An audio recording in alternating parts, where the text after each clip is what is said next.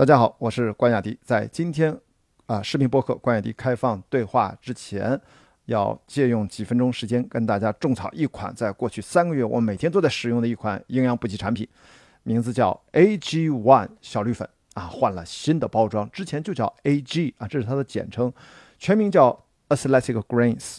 嗯，我不知道中文名叫什么，它没有翻译过。呃，硬要翻译的话，搞体育的绿草地。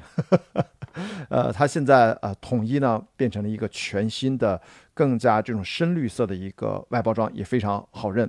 AG One，AG One 小绿粉到底是什么？在我看来，它是一款又酷又全面的日常全营养补剂。我给它一个拟人化的称谓啊，叫每日均衡营养调理师，这是我自己给它起的啊。每天早晨用 AG One 小绿粉空腹啊冲水喝就可以了。这一一份儿啊，这一勺十二克里面包含了七十五种的营养成分，包括各种的维生素、矿物质和从自然食物当中提取的营养元素，满足你日常健康各种的基本需求啊。主要对你的免疫系统调节、消化系统的调节、平衡荷尔蒙分泌、恢复身体精力啊、修复你的发质、皮肤还有指甲这方方面面啊，健康指数都有提升作用。而这只是仅仅就需要你每天这么一点点小绿粉。其实我为什么推荐这款产品，并不只是因为我啊真的先每天用了它三个月啊，才在我的视频博客里面给大家推荐。更重要的其实是最早可能在五六年前啊，我在网上看了很多。Joe Rogan 和 Tim Ferriss 他们的视频播客，嗯，Tim Ferriss 是一个畅销书作家，《巨人的工具》这本书你肯定知道吧？特厚一大本啊，就在我书呃就在我书架那边。然后 Joe Rogan 当然是熟悉播客的朋友们知道他是全世界啊，主要北美。最受欢迎、影响力最大的播客之一啊，也是我自己学习借鉴的对象。那么这两位都长期呢跟 AG One 小绿粉有合作，所以呢，我终于有幸在几个月前了解到，哦，在国内他也开始销售了。那我非常高兴能够跟他们有这样的合作啊，当然也是跟我的播客的。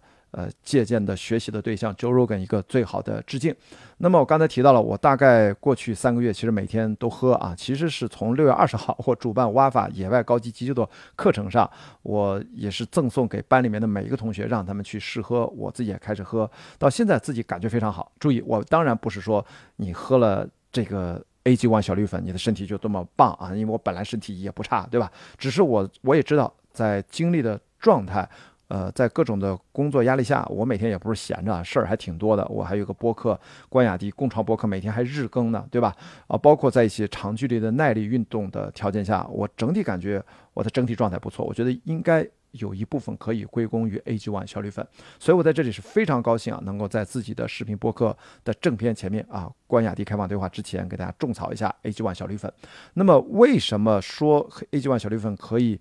呃，有这么多对人体健康的一些积极作用，我觉得我们是应该有必要了解它里面都包含些什么。简单说呢，我认为它可能是市面上目前最全面的营养补给品之一，而且它非常简单，不用买一大堆瓶瓶罐罐，每次就一勺。你瞧，我一直在手里面拿着。那它就非常简单，A G One 小绿粉里面刚才说了，集合了七十五种的天然成分，不是化学物哦，是天然成分，满足日常维生素的摄入。首先这块就很重要，特别是对于那些外卖党，每天就只能点外卖的那些，你可以通过 A G 小绿粉，基本涵盖了那些常见不能缺乏的维生素群啊，矿物质，比如说维生素 A 啊、E 啊、K 啊、B one、B 二。等等等，太多了啊！包括还有什么烟酸、泛酸、叶酸、生物素等等，还有钙、铁、硒、镁等微量元素，真正做到一站补齐另外呢，它 AG One 小绿粉每天还能够在抗氧化和提高精力方面能够有一些改善作用。对于那些上班压力大的上班族，其实也非常值得推荐，因为在这个小绿粉里面添加了辅酶 Q 十、什么针叶樱桃提取物等等等等，有很多啊，注意。有很多词儿我都不认识，什么阳记、什么小球藻等等，很多名词我都是第一次见。我到网上查了一下这些功能成分是干嘛的。如果你想了解七十五种完整的，呃，这个它的列表呢，去。微信小程序搜索 AG 服务，你可以进入它的官方小程序，它里面有一个 Learn More，了解更多就会看到完整的七十五种的天然的营养成分是来自于什么食物，是什么样的成分。它所以刚才我提到呢，抗氧化和提高精力方面，它能够有效的降低疲劳感，改善身体的亚健康的状态。还有注意啊，特别是像我啊，超过四十岁以上的男性，你一定要注意自己的保护自己的肠胃。当然，对于大家来说，肠胃出问题这太常见了。那么小绿粉里面还添加了益生菌和益生元啊，里面有各种的乳酸菌等等，还有很多名字我不太熟的这些东西，我就不去去重复它了。那么起到消炎和预防、减轻小胃病的作用。大量的膳食纤维啊，里面也。包含了一些膳食纤维，啊，包括菊粉这种益生元，它们都是益生菌的食物，能够促进益生菌进行增殖，减轻便秘的状态。不仅仅是补充啊有益菌，更是补充身体形成良性的肠道菌群环境。大家要知道，实际上我们为什么要保护自己的消化系统？我最近在 Netflix 上看一个纪录片啊，包括之前看的一些相关的营养学的书，实际上我们整个身体的免疫系统百分之八十的免疫细胞。都在消化系统之内存活，所以说保护好你的消化系统，就是保护好你的免疫系统，才能够，特别是在现在这样的一个。呃，全球这样的疫情的大环境下，保持自我的健康，最重要就是保持你的免疫系统工作正常。那么注意啊，这上面我刚才看到这这个外包装上，实际上还写着它是呃拥有着高规格的 NSF 运动类产品的认证，工厂通过了 GMP 认证，保持着世界一流的安全标准和产品品质啊。国内是众多的运动员的首选。不说别的啊，党旗这是 AG One 这个产品的呃最早的一位大使。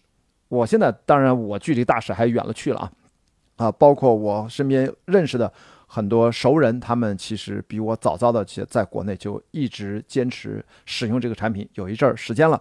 他们都是各行各业，我觉得非常有代表性的人物。我觉得应该一看这个成分，特别是我们搞超马耐力运动啊，包括铁人三项、党旗他们。我们其实都是对营养这块是非常仔细啊，要求其实蛮高的，所以我们大概一看这个产品介绍，一看看它的背景，我们应该觉得这个产品可以试一下。我是大概试了三个月。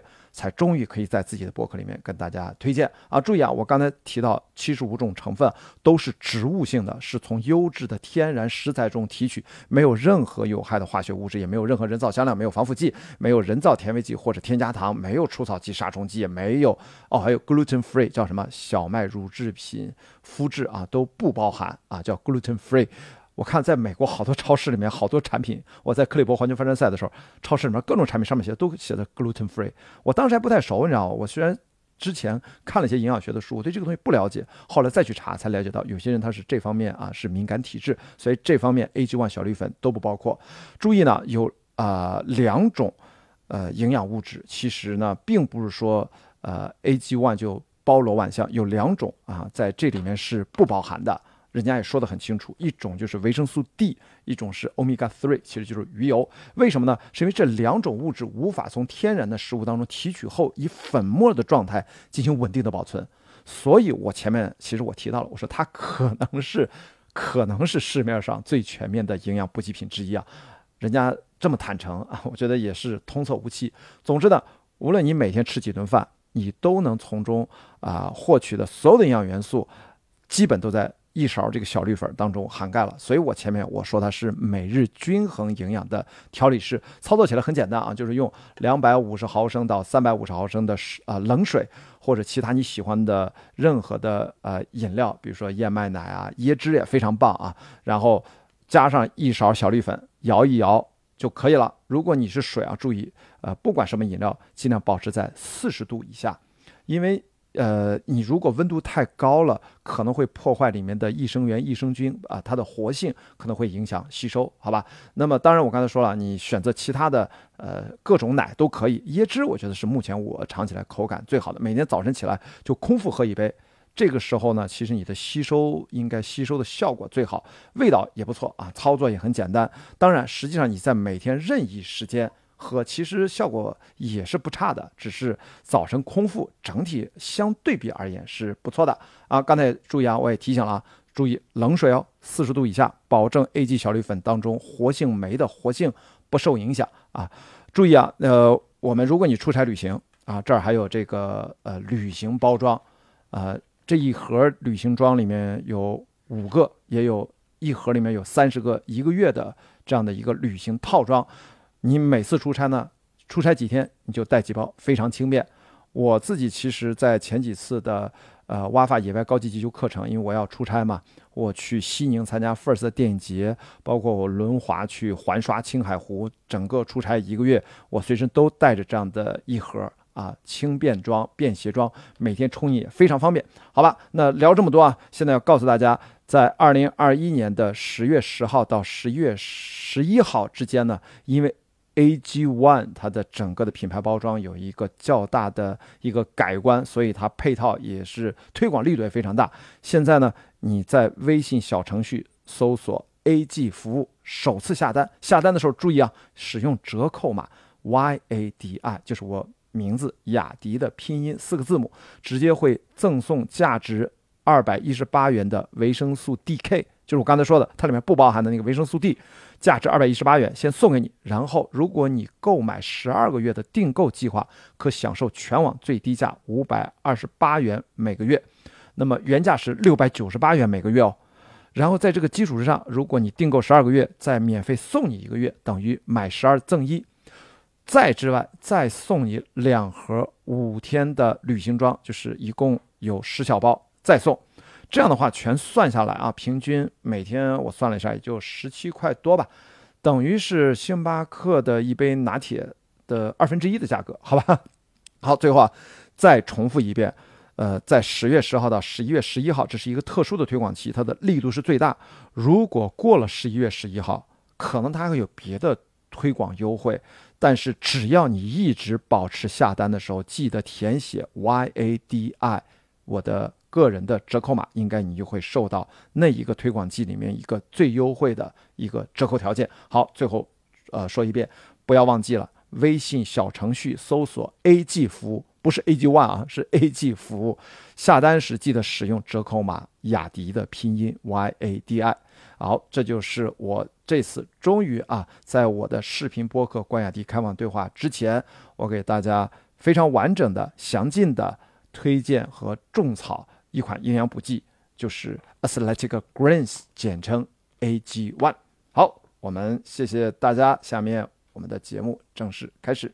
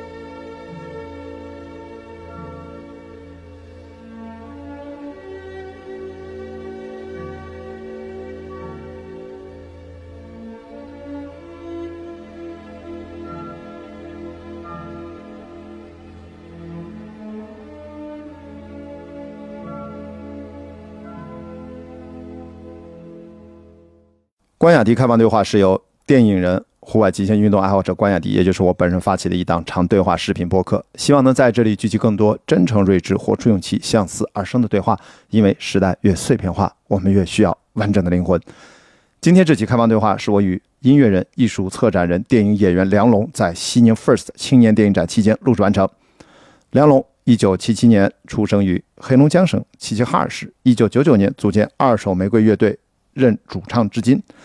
二零零六年开始尝试当代艺术创作。二零一五年组建为摇滚服务团队，探索音乐与艺术结合的公共价值表达。现生活工作于北京。二手玫瑰成立于哈尔滨，成名于北京，是在新世纪崛起的中国摇滚乐队中最妖艳、最具民族性的一支。梁龙将东北二人转与现代摇滚乐嫁接，以男扮女装的风格化表演形式、戏谑调侃的犀利唱词、民族乐器的奇幻运用。构成了二手玫瑰雅俗共赏、玩世泼皮的美学风格，而取宠外表下，它的文化内核是对中国当下社会的时代关注与切肤对话，这也正是其所谓民族性的根源体现。而在时代脚步前，二手玫瑰从未停止思考，音乐风格的多元尝试、舞台表达的艺术追求，以及与国际社会的敏锐对话，无疑都展示出中国摇滚所稀缺的艺术价值和极具前瞻性的综合素养。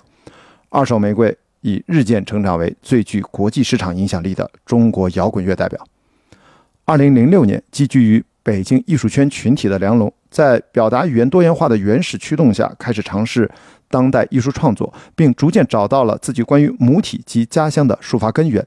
从《安全出口》系列到《宫》系列，再到《红配绿》系列，都在围绕这些母体展开。二零一二年，梁龙在北京七九八开设 A A W 画廊，开始独立运营艺术机构，并于二零一四年开始独立策划展览，担任专业策展人工作。音乐与艺术交互的多元价值体现，逐渐成为他的新探索方向。二零一七年，在音乐及艺术圈都引起重要反响的艺术唱片系列展，便是其中最具代表性的尝试。作为个人成就卓越的乐队主唱，梁龙近几年跨界多领域，参与艺术、影视、综艺等项目，多元艺人形象逐步明晰，并开启了他的公共理想，让音乐走进当代。让艺术走进公共是梁龙新的时代理想，而其自身的文化标签也越发鲜明，已成为中国最具文化可塑性的人民艺术家。二零一九年，凭借滚圈第一美妆博主全新身份成功破圈，并受邀参加各大综艺节目，美妆博主年度热门破圈事件，证明着梁龙作为多元艺人的价值所在以及更多的可能性。二零二零年，以教导主任身份参加新生代乐团选拔节目《明日之子》第四季。同年十月，参与网络综艺节目《火星情报局》第五季。梁龙参与了众多影视作品的创作，从二零零五年开始参与了多部影视剧的音乐创作，比如二零一八年担任宁浩导演的贺岁电影《疯狂的外星人》的音乐总监，参与全片电影配乐工作，制作主题曲。疯狂的外星人，二零一八年出演高明导演电影《回南天》，并入围第四十九届鹿特丹国际电影节光明未来单元，荣获韩国全州电影节国际竞赛单元最高奖，同时入围第二十三届上海国际电影节华语新风展映单元第十四届 First 青年电影节竞赛单元。二零一九年参与蒋嘉诚导演的东北现实主义喜剧电影《没问题》拍摄。在影片中担任男一号，电影没问题，先后入围第十届北京国际电影节、第二十三届上海国际电影节、第十四届、第十五届 First 青年电影展。二零二零年以导演身份执导首部短片《老铁》，并入围第十五届华语青年电影周猎鹰计划年度三十五强。二零二一年为耿军导演电影《东北虎》创作片尾曲《老虎十九岁》，电影获得第二十四届上海国际电影节金爵奖最佳影片。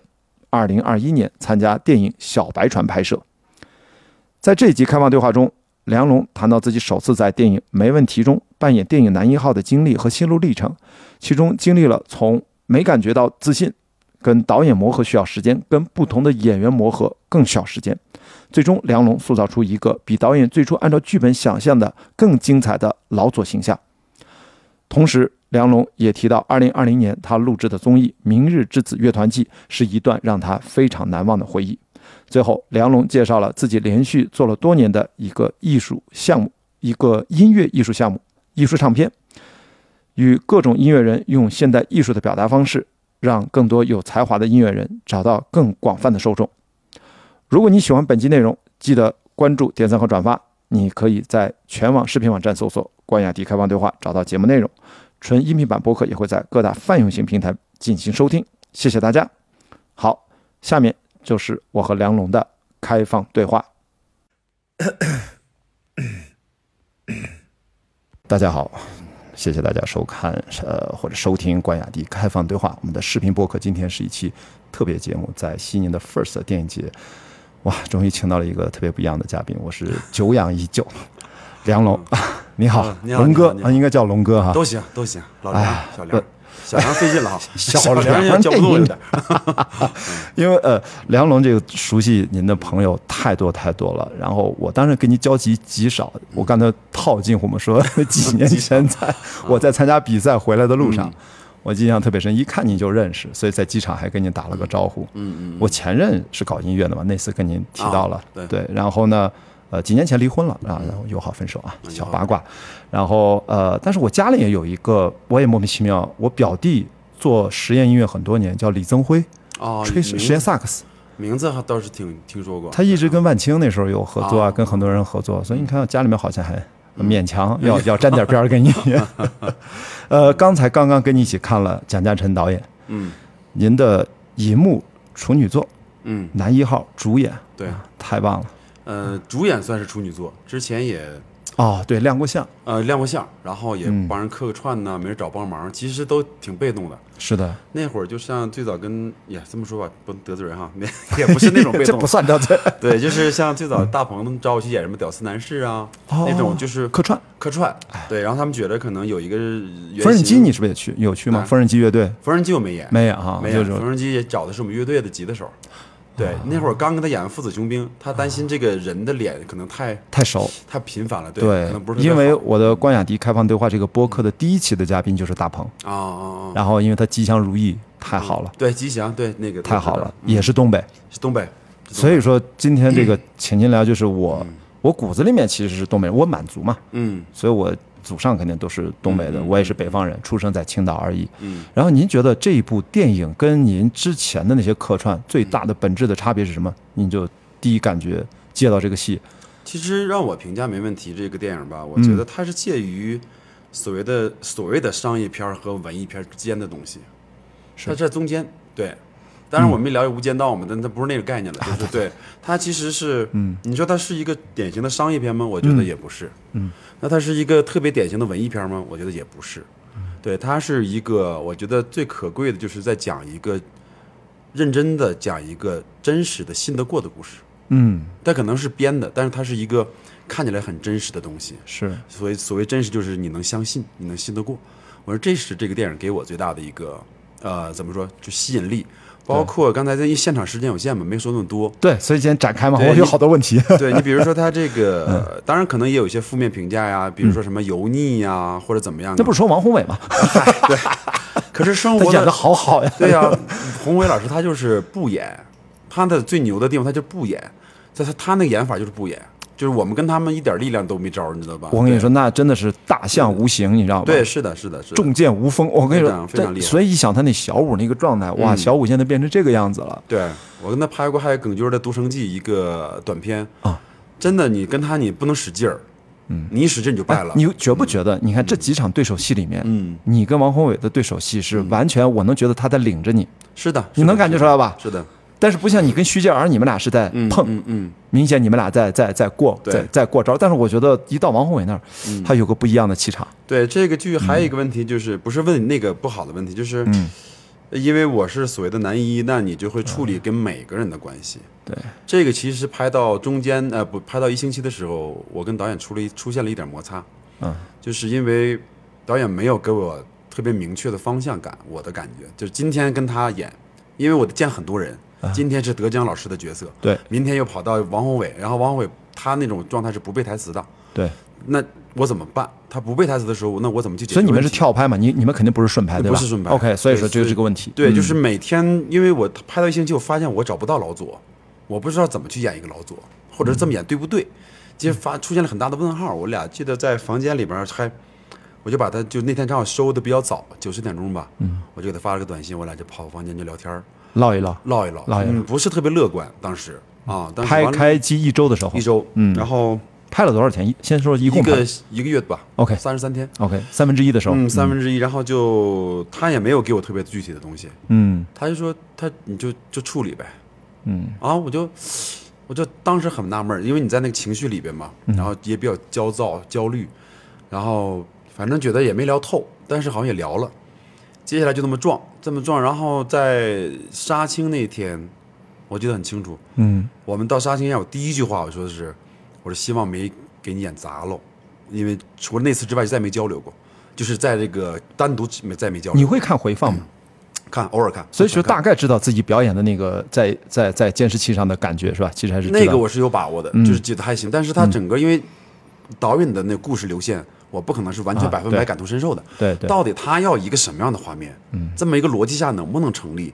我也得思考。虽然我没有他的那么对吧，人家的故事，但就聊这个。后来他特别逗，他说那个，他说你演的不是我想象的那个老左，然后我就懵了，哦是吗？我就啊这这话有点接不上了。但是他接着说了一句，他说你演了另一个老左，其实比我想象那个好。也就是说，这个事儿吧，其实他在下了一个很赌注的棋局。他知道一上来手的时候，我可能不是他想象百分百的那个研发和我觉得他在下了一下了一个赌注，下了一个赌注。其实他就把这个老左交给你了，你就你就是。后来我再回忆我那个一一个星期的矛盾点的时候，嗯，他就是要这个老左，他就是要这个不知道该怎么办了这个老左。跟你故事当中刚才那个词儿说的特别好，叫中年危机集大成者的老左，对，我就是你那个状态。到最后，其实我俩也没有推心置腹聊这个事儿，但是其实他那句话已经告诉我了，他说你演了另一个老左，但是比我想象的好。这就是作为一个导演的，一定要现场随机应变。我觉得他可能发现了什么，但是他没法跟你，他一旦跟你真捅破了那窗户纸跟你聊，可能就会就限制啊也就不能就像就像有点有点有点那个说薛定谔的猫一样，你别观察太多，你让它发生，对，你观察太多没准干扰你，还影响你。没错没错，但是这是一个赌局，我觉得这是个赌是。个赌局。我觉得哇，你这么说的话，我因为我习惯把导演一般都请回家里面聊，因为我家里面嗯各种导演都来我们家来录这个节目。这个节目现在上线了十几期，但是录了四五十期了，你知道哦，从谢飞老师、小帅导演等等等等往下都都是我的老同学、老前辈。嗯但是我说，我我刚才跟家人说，回头来我们家聊，喝着茶，反正这个时间你把握，嗯再可能聊出一部电影的时间都远远不止。然后，那这次表演为什么你就决定演了？因为这好像突然当一个男一号，嗯，你当然会有有有些无形有形的压力吧，很大，对吧？没演过。那为什么答应了？怎么就答应了？反正就是像我刚才在会场说的，嗯就是在路上，然后去音乐节那个，反正很漫长，那个大巴车从这个机场得开到内蒙的一个一个一个观光区，嗯大概得开两三个小时。大巴车上对，然后就在那儿扒拉手机，就第一次看这个剧本，我就是像那样一口气看完了。我跟你说，你没晕车就说明是好剧本。对，就根本没照顾那些事儿，对，你明白吗？就完全就在故事里边。然后，嗯，但是到宾馆的时候还有一丁点文字没读完，赶紧办的入住。入住完了之后，我就第一件事就把行李往屋里一扔，就完就接着看，嗯，因为一会儿就要吃饭了，我就非常着急把它看完，嗯，就一就是一气呵成，然后就觉得哎，这是一个这是打动我的东西。另外呢，就是比较解渴，因为它原剧本其实是老师，啊，不是媒体人。啊、不是媒体人。但如果老师其实跟徐佳就会顺拐，就会等于发生在学校内部的事儿了。但是他是两个学校，但你得你得找我，但我的某些事得找你，其实那个对位会更狠。啊，对，而且里面冲突会更那个的。对，而且老师这个行业呢比较敏感嘛，所以后来因为各方面的压力吧，就是把它调成这个报社的这个一个一个老左，在气质上还有跟之前差不多，但是你要说从解渴上，那你像肯定的最初的冲动的那个原始版，肯定力量感也好，方方面面会各种的冲冲突、大小的包袱，对吧？对啊，你看很简单，你到我这儿，你带着孩子来找我的时候，我什么态度？对我是老师。对，对吧？你是要有求于我，嗯可是就这么一个同样的身份，我突然我得去找你了，对调了。嗯，我还得求着你，对，那这个心态你知道都很敏感，知道意思吧？是？的。对，我觉得这事儿我一定要单独约徐徐佳聊一下，因为我们俩关系特别好，哦。因为他喜欢跑步嘛，所以我们在我们跑圈里面，对，嗯他是他甚至越野跑都跑，嗯。不只是马拉松，所以我我是觉得他的表演也非常的让我觉得哇，这个眼前一亮，对，其实嗯。我觉得蒋嘉诚导演他的有一个优点之一就是，他会在演员身上找他的，就是你有问题的没有没有问题的演员，对，但他会在你的问题上找到解决你的问题的方式。你比如说，对这个徐杰老师他不是东北口音，对，他是，可是你其实很多人都不知道他台湾人，就很奇怪吧？因为你在一个东北题材的片子里边，然后突然来这么一个怪怪的口音，那 怎么办？对你不可能在那两天把它调成东北口音。对，然后那时候我们就开始，我就听导演在那聊，最后他找到一个方式说：“嗨，这个人呐，嗯海外的海外的，说话怪怪的。对对对 对，对，其实，在他用他的本身的问题解决他这个演员的问题，是的，我觉得这个其实是还很聪明的地方。我问了几个就不熟悉徐佳儿的人，他们都听不出来他原有的口音，他就觉得好像好像是个南方的，嗯完全没意思。所以说，你看他的造型，我相信他也是练了一些，因为他里面大概用了几个东北的词儿，是的是的长啊什么的，我记得很认真，徐老师非常认真。是吧？在学吧嗯非常，还好就是，但是先说回来说您啊，就是那么蒋家琛导演他有没有跟你说他怎么想到了你？嗯，没有，别人推荐一开始根本没说。就剧本扔过来，就你想，我去我都没读剧本，因为我想我一个作曲，我读什么？看你听你聊聊感觉吧。啊，你一开始以为找你作曲啊？对我，而且我特别不爱看字儿，小时候也不爱看武侠小说，就我就看那么厚个本儿，我我说就是 先聊吧。完了是有个叫导演叫耿军儿，啊，我们俩一块儿去对，结果人耿军儿人家看个通透，然后到那俩人就开始聊这个故事，然后坐在旁边跟傻子似的，感觉有点尴尬，因为俩人开始说这个戏，我觉得那样，他他俩就聊。聊聊聊，突然讲到说，他说你没看吧？我说 啊，没看，特别尴尬，第一次特别尴尬。完了晚上就喝酒，喝酒突然说，我说你就说曲子，你有什么想法吧？嗯，他瞅瞅我，他说不是曲子。我说那干嘛呀？他说演戏。嗯，然后耿就是乐了，说姨妈呀，他说这可麻烦了。我说咋的了？他说一百多场戏。哦，耿军也不知道他是要来请演戏，他也以为我是曲子，可能找耿军调调本子呀，或者借着借着经验呐，俩人聊聊，从导演层面。就我就跟着旁边听着，结果突然来一句啊，你演，然后耿军都乐了，说我靠，一百多场戏，梁龙你接得住吗？对，不是耿军看了这戏没有？看了看了，他什么评价？他就是跟我说的很相似，他说这是一个他一口气看完的电影，非常痛快。因为我觉得这个导演，我刚才就跟导演说，因为我今天是第一遍看，第一遍看啊，我就觉得就是完整性其实很好。嗯，当然中间有些小不能说就是当然不完美啊，我们能看出到有一些戏啊的设置，包括最后其实想想作弊那个戏，嗯，其实略有点小尬的地方，突有点突兀。嗯，他他突然跟那个风格跟前面他对吧？他就风格有点小小跳跃，但是这些东西它不影响整体的，嗯，他的表达，嗯，他的观念最重要，他想立老左的这个角色，对。这是我觉得一定，我觉得应该是让导演一看就明白，嗯，观众也感受到了，嗯，所以说等于是对你来说，应该是一个意外之喜呢，还是说，还是在你的比较从容？你觉得，嗯，经过演了这一次之后，嗯，你对表演是不是有了什么不一样的感受？嗯，因为这个这种历练从来没我没有经历过。你比如说没演过那么多戏嘛？对，三十天三十出天出头啊，基本每天都有你。基本每场都有你，然后你在观察着所有人的变化，嗯，这种经历没有过，没有过。对它不是跟音乐不一样，对吧？音乐舞台上肯定是唯我独尊，一上台哇，所有人在看着你，对吧？那你是你你的 solo 是华彩时间，对那种我我能体验，但是像这种没有过体验，嗯，也确实很意外。我接的时候其实挺仓促的，后来我有点担心，接完之后，你像。他给我剧本，然后第二天我奔了内蒙，然后第二天晚上我就给他回信息了，我说我决定演。哦，他们都懵了，他们没准备钱呢，当时也跟我这吹。那那你帮了他们，有你可能找钱就更更更好一点。不是，后来他们说真的感谢我，还不是钱的问题。嗯，如果那个时候不是我那么快的答应，他们就不会咬牙跺脚开始找钱去拍。如果稍微再慢一步，就是疫情了。哦，这一下子就可能你两年之内就没有拍的可能性了。是的，这一点他们是挺感恩的。我这也不用感谢我，反正就是撞上了。我觉得这就是话赶话，就全都全都全都赶上了。您觉得这次拍，因为你刚才提到一个词儿，我觉得说的其实非常准确，就是你对老左的陌生感。对，因为你刚才提的一句话，咱俩很相像啊。我我我我是没有孩子的，我离婚之后我也没有生，到现在也没有生。嗯嗯嗯。所以你这里面要演一个父亲，嗯，还还不是个小孩子，而是一个上了大学的对这样的一个孩子。所以你怎么去？就是拿捏这个感觉，因为我一我我其实晚上我跟几个朋友他们跟我聊说梁龙老师这个演的很好，我说为什么？因为我还没看，他说是电影化的表演啊，我一听这是非常高的评价，评价非常高的评价，嗯嗯，我觉得我看完了我完全认同，就是你会看到你在这个电影里面。是不是有好七八处你在当驾驶员的侧面镜头？对对对。然后你会发现在不同的情节处、不同的段落，导演反复让这个叫回切或者叫叫叫叫叫 callback 也好，音乐的那个那个表演好像都是面无表情的，大部分啊，有的时候接电话啊爆发了一场，但是有细微的变化，嗯，那都是带表演的。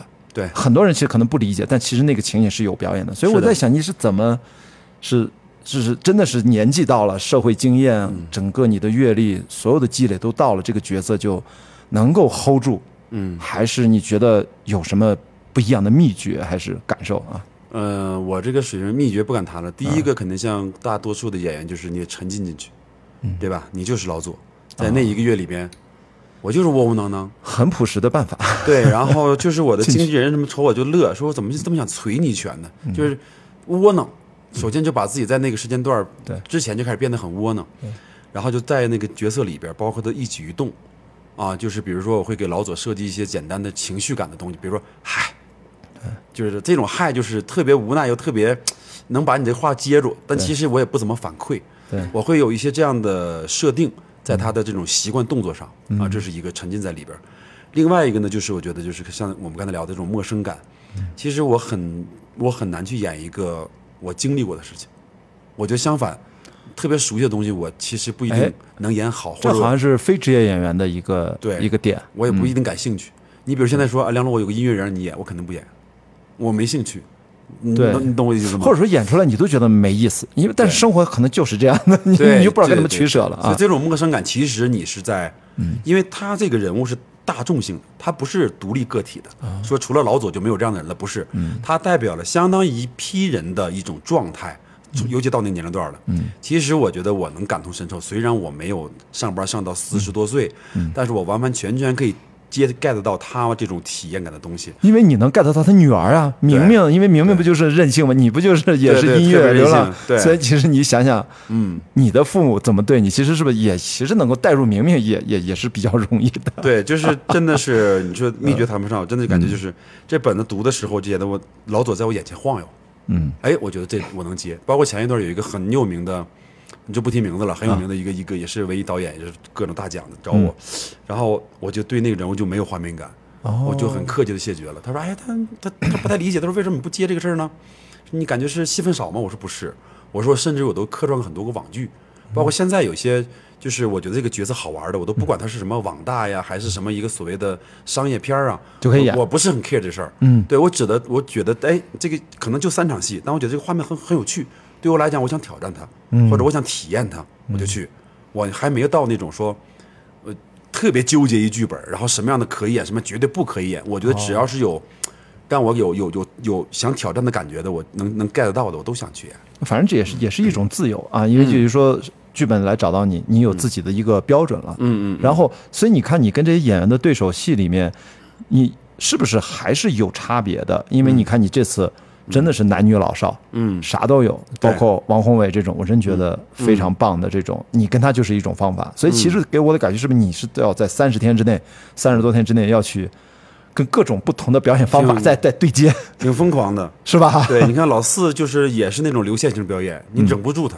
嗯，因为老四他本来他自己录那个视频《老四的快乐生活》，有一哥们儿，对就非常火。然后他的表演也是那种无痕迹的，对啊，一上来哎，通过老牛啊，是这个就真的他段子，对，就就一开始那就老四吧，对就就第一场戏那个没有，就是那个哪个我问我会不会打乒乓球，啊，对对，完了我对就他就他对那哥们儿就是那我们私下当时不认识啊，一到现场就直接来一个啊，嗯龙哥你好，我是老四，我说我知道你是网络红人嘛，嗯，他是因为你我才来的，然后就来这么一句，就下马威似的，然后我们就就就上就开始开机，这这他是即兴的，他绝他绝对即兴，非常自然每条是不是都不一样？我估计都不一样你，看，然后中间再加个五哥，你说你怎么整？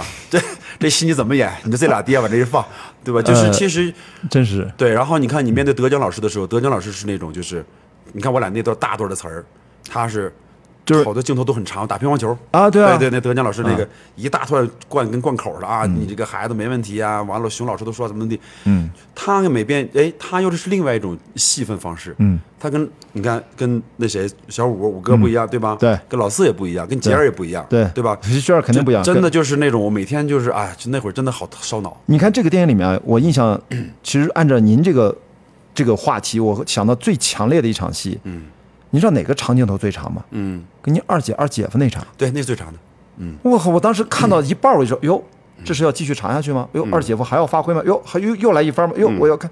正好你那个位置是有点稍微背对镜头，对，窝在那儿，对就一点点啊。嗯。就那场戏是安排好那样拍，还是也是有即兴的东西在里面？当时是双机拍摄啊，因为导演那个镜头我记得很清楚，我们是从可能十点十一点左右一直拍到了后边两点，就那一条。嗯，呃，他当时也不确定是跳跳跳切着最后剪辑，对，还是要一个长镜头，对。就那么杵在那儿。然后过了两遍，过两遍有一遍觉得还不错，我们觉得啊，今天今天收了，大家可以回休息了。嗯，突然好像导演说，他想再试试，试试就我们将来可能会变成就一个镜头，对，然后就再再试一遍，这一试就出问题了，这一试试到了后面两点多，演了，因为他那很长，你过一遍，你知道就就就就十分八分那场戏里面你的话就是相对少一点，对，戏眼儿是在那两口子就上。在他俩身上，就我只我只就稳稳稳当当给得拖着，对对。就，就行了，到哪个气口啊。正常做反应就好了，是的，对。因为我一看这就是一种配合方法，对。跟徐佳那个完全不一样，跟王宏伟那不一样，跟你刚才说打乒乓球那对。都不一样。哇，那场戏我就觉得好难。嗯，这个那是在喘喘气中寻找，因为他们俩台词特别多，对啊，然后每一番还得要达到找导演的状态，然后我在旁边就得跟着这么待着。其实那个待着那个其实也也也挺难的，对啊，对，因为你不能太假，你的呼吸得跟他们得搭上，你没有什么肢体动作，不像在医院，对。你还能站起来走走两步，打消一些哎结构啥的，找点走位是吧？把那个气稍微的给给匀和一下。是的是的。而且那那二二二姐夫还没有那么发挥，我突然就哇，怎么爆炸了？哟，这是他们的这个戏的高，这他也职业演员肯定是？嗯，对，二姐夫这个人也是蒋导的御用，在第一部戏他也找，他是。主演，算是主演。对，今天那个丁信鹤老师是主演，然后他的爸爸就是这个姐夫，哦，这姐夫戏份非常好。将来就即便我有有有有想拍的，如果合适的，我也挺想找的，就很自然，对，很自然，我就觉得还有一种，是不是这个就要说的，这是东北自带的一种气质。幽默。嗯。他不只是幽默，你看是在吵架，嗯，一会儿哭一会儿笑，拿起来而且光拿着自己干，就是他还觉得你不觉得，其实你要客观来描述，你要说我要那么演，大家会觉得是不是起伏过大，对对对特别假。但是你看，我觉得那场戏。我们觉得是不是东北人在一块儿，好像对。生活里面好像也就是这种劲儿劲儿，是的，是的，这种他们这种习惯，嗯，尤其你看他俩其实说的是更偏近辽宁话，哦，我当时这个我就不懂了啊我属于黑龙江话 啊，就就一开第一次一开机的时候，副导演都懵了，一开机完我一说嗯。话，副导演说：“那个龙哥说的是东北话吗？” 因为辽宁的口音是比较重的啊对黑龙江和吉林呢是接近普通话，偏普通话，对偏普通话，对，所以说后来我说那导演要不要调？导演说就别别别来，你就来吧，正常说就完了。丹东嗯那个位置应该是讲什么风格？丹东应该口音也挺重的，应该也挺重的。所以你看啊，这里面明明这个演员，他的普通话是很标准，他应该是个很好的年轻的职业演员。对我啊明明这个姑娘，我觉得看未来吧，我觉得应该是很有发展。我个人的感觉，因为就是你会发现他有一个点，嗯他的最棒的地方，他不是在台词的时候，嗯我反而觉得他是他能够经得住拍。对，是的，特写是的，是的，这个对于一个女演员，未来如果你想能压得住，很多女演员是经不住特写拍的，跟男的还不一样。对，是你会发现他某几个角度是挑不出什么毛病的，嗯嗯，嗯而且这个导演还抓住了。抓住了导演的自己啊乐嘛，天使视角啊，哎哎，哎对，我就哎，你看是不是太这么说？你看，哎，你看，因为我们也拍戏啊，这么多年，就一看就知道，导演拍到了这个女演员最好的东西，是的，蛮好的。所以你跟她又不一样，因为你看啊，但是她是一个二十岁左右吧，因为大学嘛，要毕业肯定二十一二左右对。她跟你的那个年龄差，你觉得你们之间是一个什么样的对手戏的感觉，或者说那个，你觉得女儿是不是跟父亲是这样的？是？你你跟她是怎么交流的？其实我特特关心这个，因为这明显的感觉，你们俩表演其实方法是不一样的。我觉得，对，嗯，其实，在私下里来讲，我们俩沟通还行，嗯啊，因为他觉得我这人也好玩，然后，呃，我也觉得他是一个新人类嘛，二十岁出头的一些思维，可能我也希望能多获取一点儿。啊。包括刚才你聊到的什么，比如去明日的目的之一也是这个，对，我想要跟这样的年轻人沟通，他们在想什么。嗯。对他们看着我的海报并不兴奋，他也不觉得你是一个什么 rock star，对他他那无所谓，就是特别无所谓，呃，不混音乐节，啊不混音乐节，对吧？哎，那你问他他混什么呢？对他可能喜欢跳舞吧，哦，对，但是我就是私下当中，但是除了我们俩在车上有时候会搭搭戏之外，其实有一个特别有趣的事儿，就是有有一天是杰儿应该是他的戏份杀青了，嗯，然后呢说那咱们晚上吃个饭吧，这样把这个左明明也都找来，嗯，那天在酒桌上他俩就跟戏是一样的，尬。尬，你明白这意思吧？当然也就包括女人和女人之间的一些微妙的一些情感哈。然后我那天也坐在中间，哎，就是你，我跟你说哪藏着摄像机呢？没停机还在拍。后来导演都不行了，乐的，就是我们俩都发现了，我和导演互相看了一眼，一乐，但谁也没说。但导演也在，导演在，那给他拍下，拿手机就开机，我操，太逗了然后太逗了。那个座位也是这样，你在中，间？我在中间，杰儿在这边，然后明明在这边，跟电影导演在那边。啊，那天内幕太逗了，就跟戏里的状态是一样的。然后因为杰儿比较岁数偏大，会让着他一点，也很礼貌。然后那个明明就是那种特别倔，来玩游戏吧。对啊，我觉得你们这么喝光喝没意思。或者说，哎，你这喝那么慢，那个徐老师，你得快点喝。就 我在中间，嗯，而且而且他也，你你也算咱们那个那个话叫什么叫摇滚老炮啊？对就完全不尿这一套，对吧？不尿不尿爱谁谁什么就来啊！而且他就特逗。有一次，中间我出回北京办点事儿，他也回北京办点事儿。然后回的时候呢，我就坐在飞机上正那个玩手机呢，突然，叭，我一抬头，他他喊的倍儿干脆。啊，爸你坐这儿啊，我说啊，嗯。那我回我坐后面去了，我说怎么喊的这么直接？不是，然后全飞机的人看一看，对对对，都看我。对，后来包括我们俩偶尔发微信，他张嘴就是爸，呃，对，挺逗的。哎，这这也是一种体验派啊，也是一种体验也是一种体验派。而且那首歌你你当然是你写的，你觉得他唱和表演，因为他是不是自己来了一套动作？这是他自己来的，他自己编的，就片头那段是吧？对对对对哦片头和片尾两首歌，你觉得他作为演员这个演绎是应该是跟导演是不是也交流？因为这两首歌你看一头一尾嘛，嗯，呃，是一个什么样的设定在这块音乐创作上？您是怎么设计这两首歌？但小白船那个段子太神奇了，我今天那个现场听我都崩溃了。那个我我我我更我更崩溃，因为是我写的，哎，太伤人了。你本来是把小白船就是稍微改编了一下，这事儿挺痛苦的，因为啊我们整个在剧组里面，所有人的脑子的旋律就是小白船，啊，然后偶尔甚至于偶尔会哼唱。嗯，所以说，在剧组生活当中，就我们每天脑子里就一直循环着这个旋律，但是到到最后，你说你给它拿掉，对。你给把影子彻底擦掉，到最后那个谁，那个《隐秘角落》到现在我都没看，啊，我没看那个片子，但我知道很火爆。嗯，然后最后一开始导演还说说没问题，觉得坚持一下就坚持一下。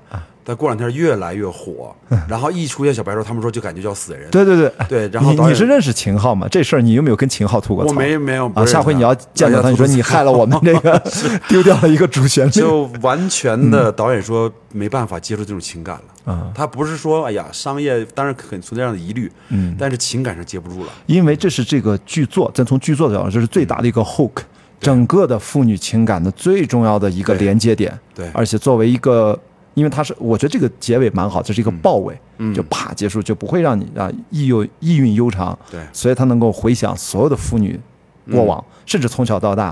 嗯然后在那一段有一个小释然，其实生活继续啊，其实啥啥的问题都没解决，其实其实对，就是我们也不是为了解决问题 啊，，对，就不解决了。不解决生活从来就是这样。就对对对对所以说这个歌，我为什么刚才说秦昊，是因为秦嗯昊这火了之后吧，秦昊自己说自己说的啊，参加了很多娱乐节目，上很多 通告，做很多直播，嗯经常一个固定表演节目就是唱小白船唱，小白船，嗯，明白吧？所以说这歌也是被被他第二轮宣传唱火的。所以我也不知道为什么这么有缘。我前两天刚在哈尔滨参与了一个年轻导演的处女作，嗯这电影就叫《小白船》，不行，这不能太高 太有缘了，对对。但是我说说到歌曲啊，啊我！觉得这两首歌，开场这歌其实是挺无脑练习的，就得吧？什么 teacher 说我思想有问题，family 说我思想有问题，然后他就很教很任性嘛，对吧？我就是要尝试魔鬼，我就是要尝试，我就就是按完全按左明明的那个那种状态、那种年龄段儿，或者说在我之前，因为我不能写我二十岁，因为我的二十岁代表不了现在的二十岁，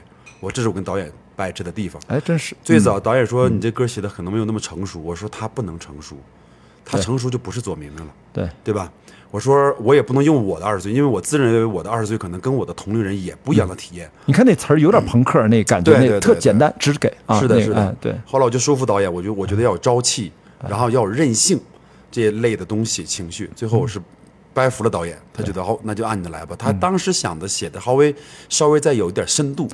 我说咱就先别那么那就少年做老成壮了嘛。对。他的真正的点在整个电影的角度是，特别五光十色的舞台，叭叭叭叭叭叭，这样影片一开始叭一反打，对。老妹儿 就底下就那几个三三两两，这太大，就是你是说哥斯达，我这大家脑补是吧？呀，这这是梁龙做的音乐啊，这歌很棒，应该山呼海啸哈。对。结果镜头叭一转，对，后来这这个这歌都都 OK 了，结果小白船不就等于我把歌也写完了，嗯，甚至配器都一开始动手了，嗯，突然就出这么一档子事儿。当然了，咱们得恭喜人家片那么好，嗯，但确实是就不能坚持了。是这个时候呢，我跟导演就陷入了一个比较大的一个漩涡，嗯，因为你想找到一个新的，又能成立的，甚至还能替掉小白船的，这个不是说随便说找唠两句嗑就找到能做到的，对，等于把你大基金给抽掉了。对，这时候突然想起一件事儿，就是在婚礼上的时候，那两个年轻人唱了我的《采花》。对，对，就两个人在泡泡那个对，本来这段其实是导演的一个所谓的私下的致敬吧，因为导演在上大学的时候，对二手的一个致敬，对，啊特别喜欢二手玫瑰的致敬二手玫瑰采花，甚至他追他的现在的太太也唱采花，后呵来还拍过这个小 MV，啊所以说他其实是有一点的自我的一个敬畏。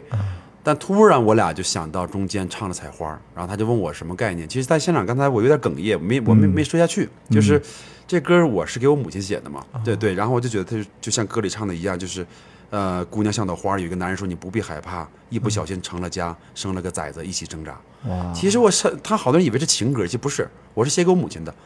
然后就我们俩就聊到这儿，我就我就说那这样吧，我说能通过采花，我们看能不能延展。导演是这个意见。然后后来呢，我就用采花的原旋律重新写了一部分，呃，重新写的词。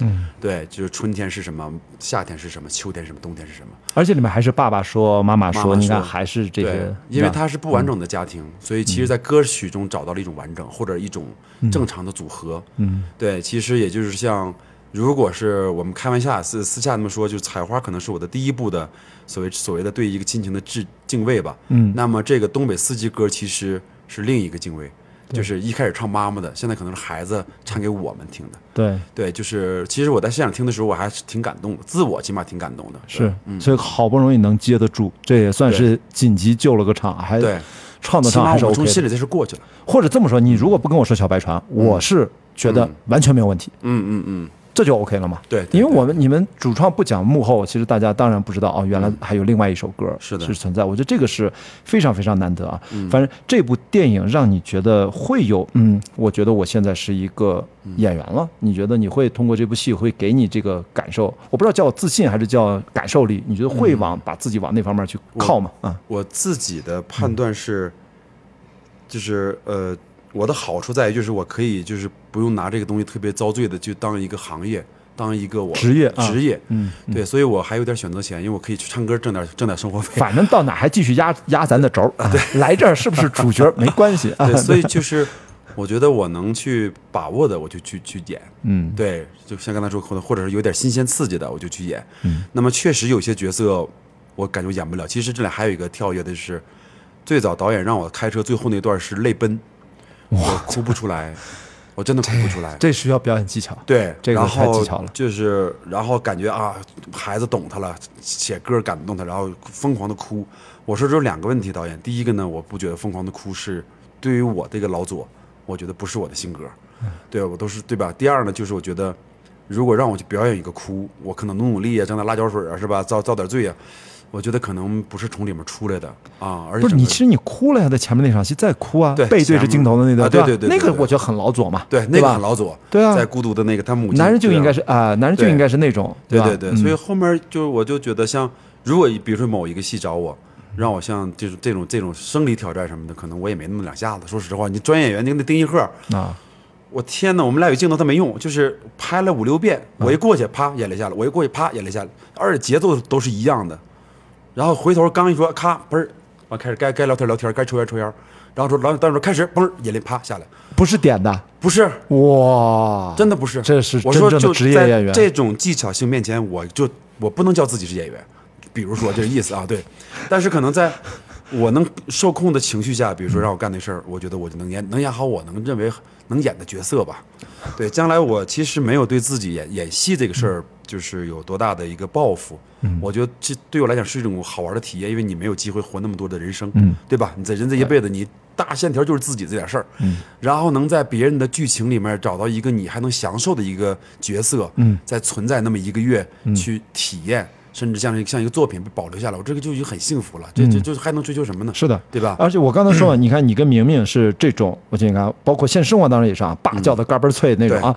我其实更好奇，你跟徐佳儿这个，我刚刚才跟蒋嘉诚说，我说，哎，我说你你挑的这俩人，这是有化学反应的哦，他们俩是有化学反应，这个很厉害的。对对对。而且真的是一个东北，一个台湾，他从台湾来，台北，你这特像不是有一个年轻的网剧说一个东北小伙子跑到台湾插班生去，我操，丁刚菜那个你可以脑补那个，就是你你觉得跟他在演戏的时候是你们俩是怎么怎么交流，或者说戏里戏外会怎么能够达成现在这个效果？是不是也经过一些呃磨合过程，还是说上来就只改了？其实第一场戏特别恐怖，就是我们俩在床上那场戏，是哦上来就拍整个电影的第一镜。哦我，说导演同志，我说你这个太坏了，他故意的，这是故意的，是吧这这是方法，破冰嘛，这是个方法。哎对对对。然后他说你也。再不用什么念想了，对，也之后也没这戏了。哎哎，对对对，上来趁着你还啊 那个对还没什么坏心眼儿的时候，咱还没来得及反应，咱先把这拍了再说。对，但对我来讲，这是一个，嗯就是你得第一一个第一个镜头就得把表情做到一个非常充分的一个。嗯对我来讲，我说这个那什么，对，就是在杰尔，我觉得在私下其实有一点像戏里边，就是我会用戏里的方式跟他去沟通，比如说有点打情骂俏嗯啊，有点打情骂俏。然后呢，有一些东北幽默，他他不是很懂的时候，我就拿这种方式去逗他。嗯对，因为你听不懂，嗯但我告诉你为什么我要这样逗你，哦就就有让他产生一种就挺跟挺挺尬，但好像这东西挺有意思。我们俩在私下没事儿，导演反正那布着光呢，我们俩就拍 vlog，嗯就我就教他东北话，嗯对，就玩儿。其实有一点点的把戏里的一些小情绪嗯搬到了生活当中的调侃，哦，对，所以我们俩在私下的生活当中，在那段时间是比较诙谐有趣的，是的，然后也带一点点的小的，就是男女之间的小挑逗，嗯，是有这样的，所以你看，就让这个东西在荧幕上大家是能 get 到的。是的，是的。你。看那那有一句台词特别，那个转呢就特别无缝衔接，就是、就最后一面，你们俩说最后一面说，咱俩就只能见面聊道歉吧。对就就那个话，你知道吗？就是他很有意思，你知道吗？是的是的。说说，哎呀，那为了孩子，咱还是不拍的时候，导演是在我的后背 啊，看着监视器，等于是我在我的背是对着他的正面的。嗯。然后他看完监视器之后，他就看着我的背影，嗯，那镜之后老半天他也不喊咔，嗯，最后喊咔完之后，他说 太孤独了，对，就走了嘛。老左啊太太孤独了，哎呦，对，而且关键是老左就是他不挣扎，你发现没有？就在这个戏里面的所有的抉择里面，他没有挣扎，他最大的挣扎也就是拉拉他女儿，对他说了算的。对对对，但凡是评级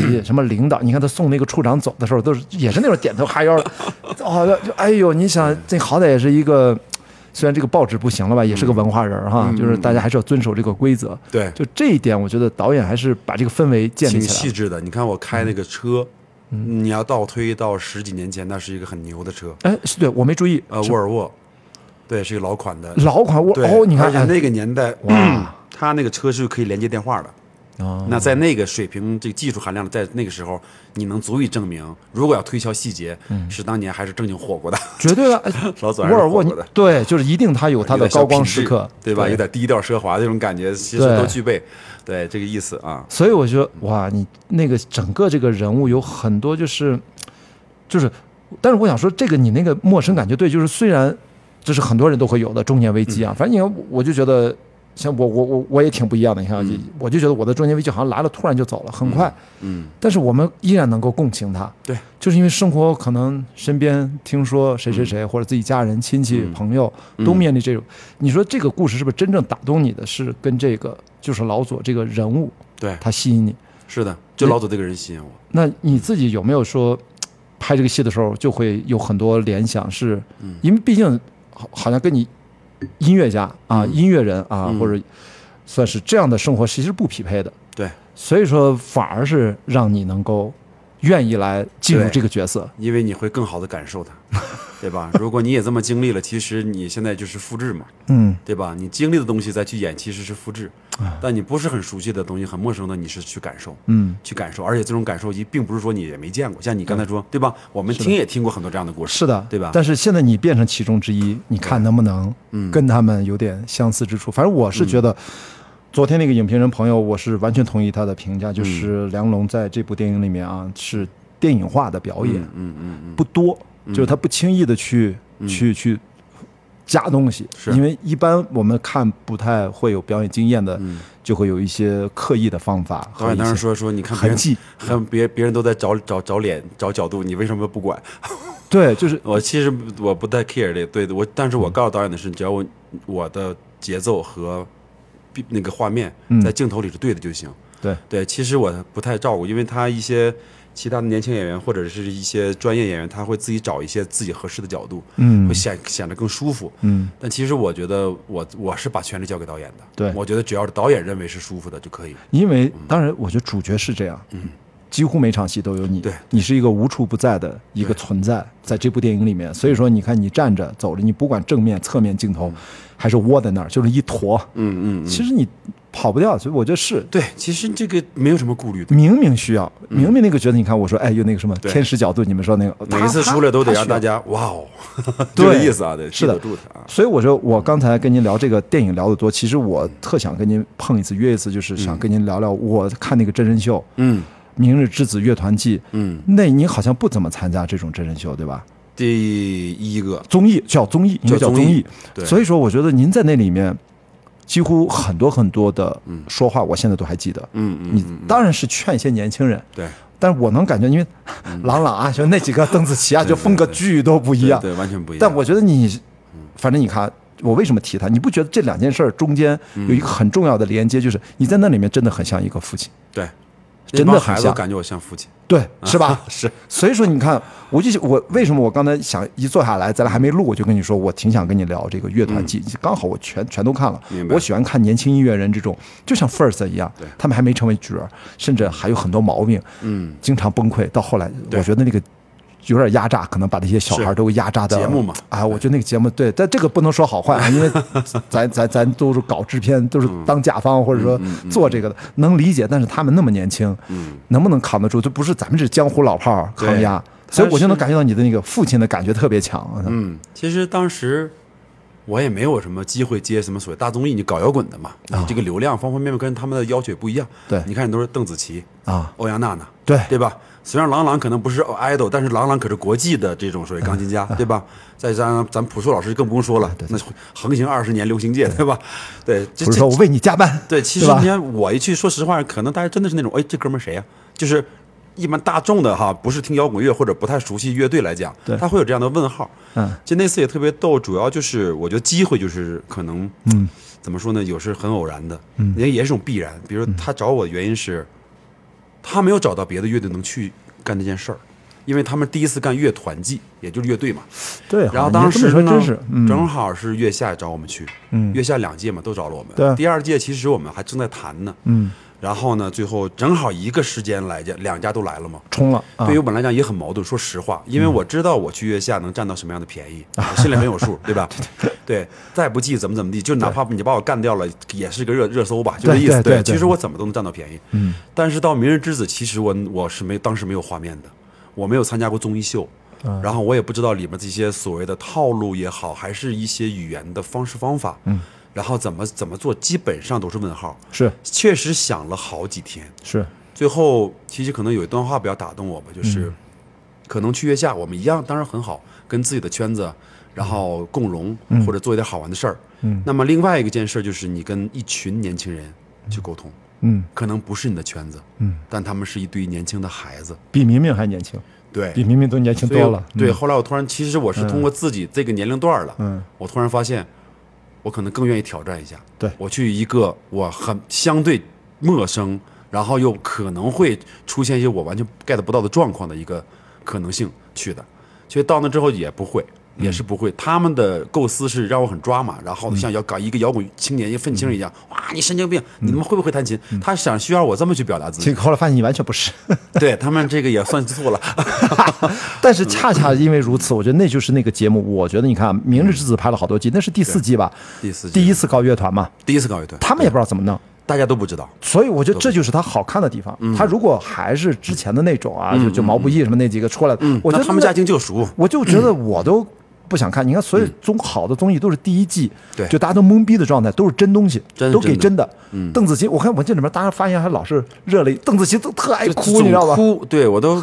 都我都怕他就哭了，对，他总哭。不是呃，我们私下聊啊，他他私下很应该也那样。就是我们在台上当完当完所谓导师之后，在台下娜娜什么周震南楠楠还有那个子琪，他们我那是酒屋，嗯，对对，他们天天来我这房间喝喝酒聊天，对啊，就就交流挺多的，都说肯定没有朴树，朴树肯定回家睡觉去了，睡觉，哎，对，肯定没有。我们邀请过，我说朴老师，朴老师啊，龙我困了，睡觉睡觉睡觉。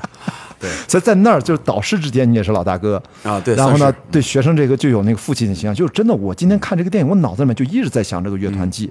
哇，我说其实这个角色老左就是这样的。嗯嗯嗯。因为我们从来都是二手玫瑰，都是那样的，就是玩什么摇滚，玩什么，对对对，都是眉眼是那样的，彩妆是那样的，然后 穿着旗袍是吧？你也穿过高跟吧？穿过。你看，就是结果呢，原来真的在综艺里面展现舞台。背后的梁龙是这样的，嗯，然后正是这样的东西，我不能说成就了老左，现在这个电影咱也不说他能取得多么大的成就，但绝对是让老左这个人物扎实起来。是的，这是梁龙的魅力。我觉得很多人，你看刚才咱们是不是有说啊，二十年的粉丝那个胖胖的姑娘，咣当就给你抱上来了。对对对，就是大家其实爱你的是，呃，舞台上的对那样的东西。但是实际上我们经常说，嗯，如果你真的爱一个人，其实你。你是不是真正的了解他方方面面？你都爱，嗯，没有条件的接受，嗯，所以说我觉得那个真人秀，对你来说，你相信自己做了一个对的判断吗？就是体验了那次，我我个人觉得我没有选择错误。嗯。其实续约下也不叫错误，就是也是 OK 的。但是在那个节骨点儿，就在那一此时此地那一刹那，嗯，我觉得我我这个选择应该对于我来讲还是更合适的。是的，然后虽然挑战很大，但是收获了很多，包括这帮年轻的孩子的一些思考、嗯，思维，其实不能说触动我吧，我觉得我我去体验了一番。对，他们是体验了一番挣扎也好，或者一个专业的东西，嗯其实我也去体验了一番。我觉得这个事儿很值，很赚。因为我看你们辅导学生也很辛苦啊，也是轮班倒。对然后对那些孩子，我觉得他们要录正片，还要录花絮，还要出去玩，还要完成任务。我去，我觉得那会儿特别焦虑，我天天给那栏目组提想法，他们觉得特别好，但是没有时间改。就是比如说，我说你应该在学校旁边开个 live house，我天天给这帮孩子给学校里多没意思，对吧？周末了，周末午夜别徘徊嘛，对吧？去对对对 live house，live house 时候有谁呀、可能会不会摇滚老炮在那玩呢？对对让他们在这种有一种生活体验的东西再多一点，别天天关在屋子里呗。对他们一听出啊，太对了，他这个就就很有效了，就很很奏效。结果因为他们的节目是很严谨的，时间从第一场拍摄的时候，基本后面就没有任何气口了，全都是一步一步往下走的。嗯嗯所以那个时候在横插开个 live house，显然就不太可能了。对，只是到后来像请了一些嘉宾，比如大飞飞啊，这些也又是综艺咖，又是一些摇滚老炮儿，对，这也是我跟他们建议，对我说让他们来吧，让他们聊吧，别天天我们这这几个神经病搁这儿讲，我这来点这个外外面的这些人，对还行。后面我觉得再说到这帮孩子，第二年其实，在同一天，嗯。他们又去趟无锡，是录了今年的一些可能有关的东西，具体我没问，嗯，但是我发现他们那天在集体的感慨，说这一年经历了好多。肯定的。然后又回到了一个当时他们生活过、挣扎过，甚至于想逃离过的地方。当然，他们突然发现，好爱这个地方。对，嗯，当时所有人暴走，我觉得好多那个那个鼓手叫什么呃来？居民啊，鞠一鸣，各种暴走。一会儿那去劝他的，那个劝他的也暴走了。哇，这这都是什么呀？对但这个都剧本不可能写出来。这是压缩的一年的经历。后来嗯包括几个孩子有前一段在我那个工作室我们吃火锅，他们就说：“哎呀，他说龙哥，就现在回头看，嗯，这一年经历的太多了。”是的，啊，他说这种这种成长，可能很多人这辈子也没有这么一个机会，压缩式的在一年感受到那么多东西对，啊。我觉得其实综合来看，对他们的体验是没有问题的，就是是有成长的。嗯，但在当时的时候，那种纠结的时候，嗯，那确实是真挺难受的。还有一个就是，包括你看，包括跟咱们今天说这个没问题这个电影，包括父亲跟女儿的交流，你会发现现在的呃青少年一代啊，就他们来这样的综艺节目来过一道，其实是很好的挫折教育。没错，你在家里面都是宝，都是宝贝儿，我们呢有一孩子真的是没叠过被，那爹妈都急得不行了，一一打电话问什么事儿，说那个那被是谁给叠呀？是你们剧组给叠呀，还是谁给？真的就没有出过家门儿。你想，一个到十八九、二十岁的孩子，从来一天都没出过家门儿，你给他关那儿关了几个月，嗯，那父母是什么心态？嗯，这帮孩子这么娇生惯养出来的，怎么在那个一那么短的时间成长？是的，跟一群人得住在一起，你的生活全变了，对对吧？这种东西提前过大学生活。对的。你要过一些，而且乐团真的就是他们叫叫叫 F man 是吧？嗯，F man，你要真的知道怎么去嗯沟通。哎，里面那个叫张扬是吧？就那个张扬叫贝斯的那个，对对他不是特别知道怎么团结大家好啊，那是叫那谁呃，另外一个那吉他手张扬，对小智小智啊，对，小智智是很聪明很成熟贝斯啊，对，很成熟，很成熟。哇，我就觉得很有魅力，包括。呃，大家都很可惜，杨英格提前退赛。对我猜后面是因为他合同的问题啊，合同方面都有吧都有问题。但他的确就给了三场演出，哪怕第一次亮相，对他他是视觉化的，因为我们是搞电影的，我一看，哟，这个音乐人他是他是带着画面来，嗯来来创作或者说呈现他的这个演出，嗯。是明显的不一样，他是利用各种手段。我觉得杨英格是很很给我印象最深的一个，，其实我一开始对他往下走的期期待很挺挺高的，嗯，对，但是没办法，对。客观条件嘛，就就停赛了，就就不做了。然后他有一种导演思维，就像你说的，他会像导演一样，他说你是啥样？你看那个小乐吹那小号，我就说你看我呃，所以说你看他会知道那个小乐的号不好，但是他最后的作品里面就够了。他能去管控好，他真是个导演角色。是的，是的是的，是的。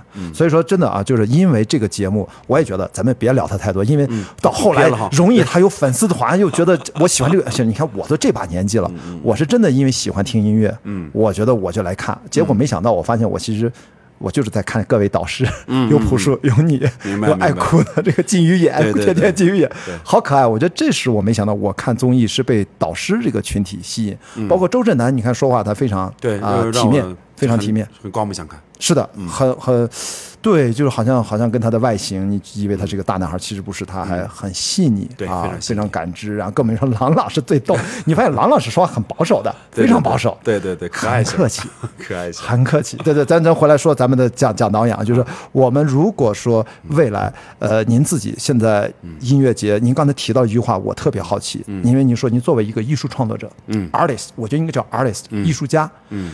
摇滚、音乐、电影、表演。您刚才又提到了其他几个词儿，嗯，您还是真的是在涉猎不同的艺术创作领域吗？是，我嗯就我是大概六七年前吧，啊成立团队，然后想做一些文化项目。嗯因为我从到北京，然后零七年开始做当代艺术，到一几年开始开画廊，嗯啊、包括后来想做叫艺术唱片，但这话说有点长了，回头接着说。就反正就做了一些音乐和当代艺术之间的一些平台式的东西，或者一些形式上的东西，嗯作品类的，反正一直在打，想打通人通二脉。然后，因为我觉得音乐很缺乏当代性，你艺术家随便画一幅画一幅画，就叫当代艺术家，就能被收藏。而音乐在收藏领域是非常被动的。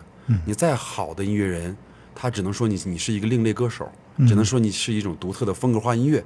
但是在我的眼里，他们是艺术家，他们是作品。那这个作品如何体现？所以我又一半在做当代艺术，一半我是做音乐人。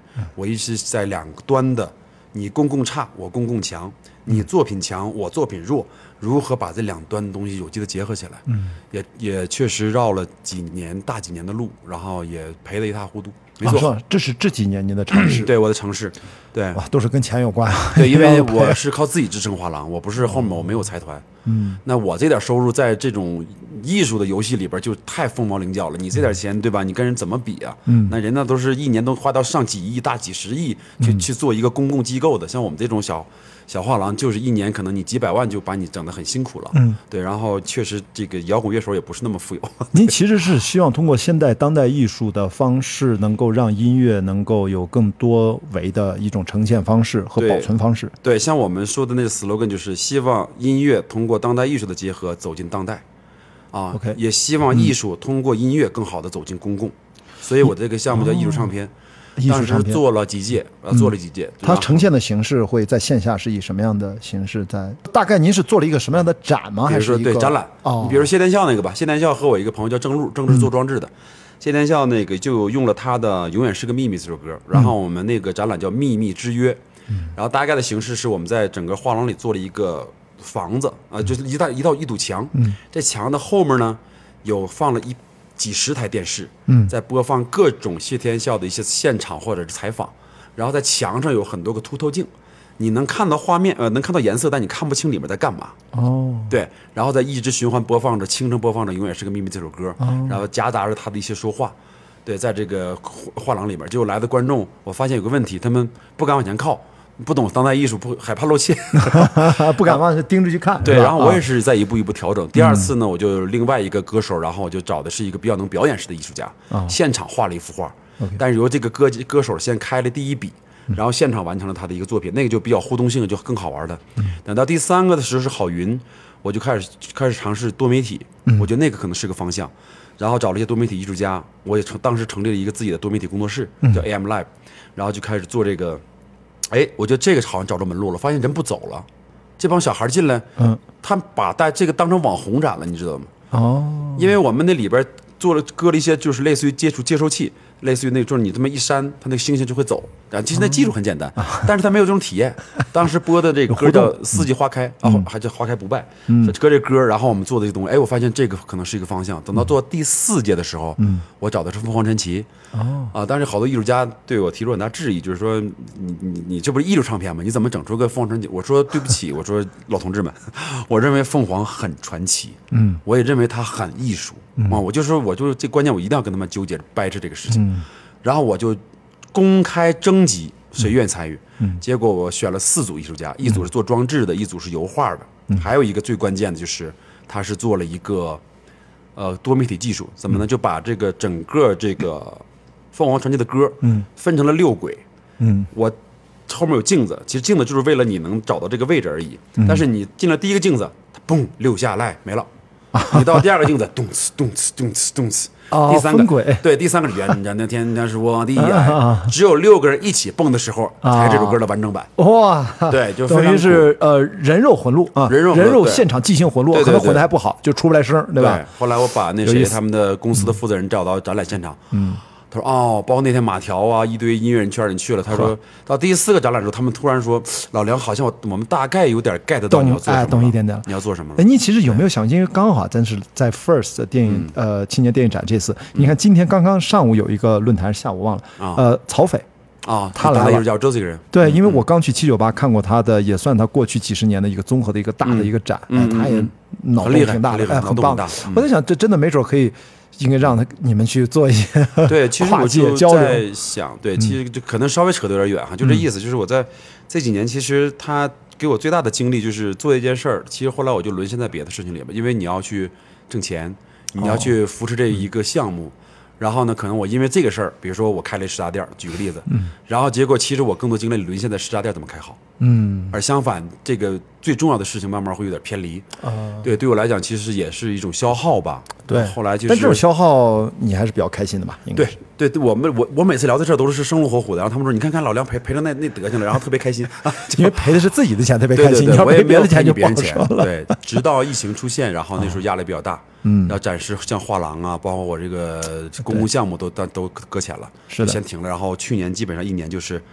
踏踏实实的干活，然后该还账的还账，嗯，对，然后该给这个对吧？你你欠钱得还嘛，就等于打了一年工。但是但是好处在于就是刚才说那几个选择，一是对于电影的一个理解，嗯啊，其实我最难的时候就开始写本子了。我最艰难的时候是九九哎一九年啊啊，走到了一个最艰难的时候。然后写本子是写什么电影剧本，哦，要想自己啊，对想自己拍是吧？对对对对对。嗯然后写剧本，然后又得到了一个讲导这么一个机会吧，一个按他话原话说二十四 K 大男一，就是这么一个 一个机会，然后又开始对自己的生活开始审思，嗯。就真的要思考了，因为我对。四十出头了，是。也在街上再说啊，是吗？？咱俩一样的啊。我七七的，哦，七九啊，对，然后又又有这么一个可能是人类历史上都没有遇到过这么大的一个灾难，是啊，疫情，是的。那你有那么多的时间无事可做，你得思考，就一些一堆事儿扎在一块儿了，嗯啊，慢慢慢慢我也就也开始重新选择了，可能。但是我艺术唱片这是我的一个梦想，我一定会坚持去做。嗯，但是我肯定要找到商业出口。啊、其实说白了就是有点像另一个版本的音乐艺术博物馆，可以这么理解、啊，可以这么理解。但是它肯定要商业化，因为它得赚钱。然后 那除了这个以外，可能现在对于我来讲呢，乐乐队是我最最重心的东西是吧？之本。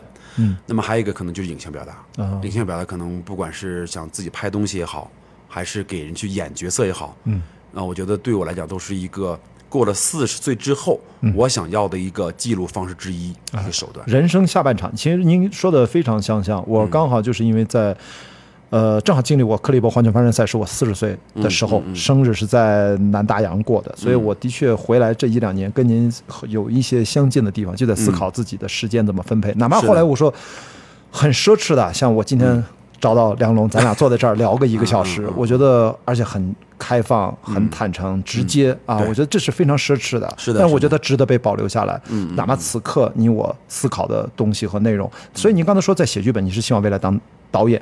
不会满足于当编剧，对吧？你肯定不会，对对对所以要当导演。对对对所以如果是呃导演和演员，你会觉得会是一样的挑战，还是说你其实觉得嗯，我还是会去挑战去做导演？如果必须二选一的话，肯定是导演。嗯，明白。啊这就是说，其实还是你 artist，就是你还是要导演一定是充分的自我表达，演员毕竟还是完成别人的一个表达，对对对，可以还是不一样。自私的说，就是这事儿嘛，就是这样。因为你是对作作词作曲摇滚、摇滚明星，然后又是音乐人，毫无疑问，个人完整的表达是最重要的。没错没错，包括咱们俩今天聊，我真的非常高兴，我听到了梁龙啊，我跟我想象接很接近，但是全都是全新的信息。嗯因为从来没有跟你直接聊过嗯，然后都是在电视上看，在在你的舞台前，我也我我跟着我的前任也跑了很多音乐节，所以你的压轴我当然看过很多次，所以就特别特别开心。然后如果有机会的话，我觉得呃过个半年或者嗯找机会再跟你聊一次，比如说可能。您的剧本写完了，可能电影上映了，可能您的下一个公共展又要开始了。我我希望能跟您有一个动态的思考的碰撞的这样的一个进阶的一个，像流水一样，明白？好吧，这样的看着您的下半场应该怎么变得更加变成完整的自己吧。我只能这么去说，这是也是我追求的目标。好啊，好，感谢梁龙来到关雅迪开放对话的视频播客的这次的西宁 First 青年电影展的特别节目，嗯，非常非常荣幸。感谢主持人，呃，聊得特别开心，谢谢您。好，好，我们今天节目到这。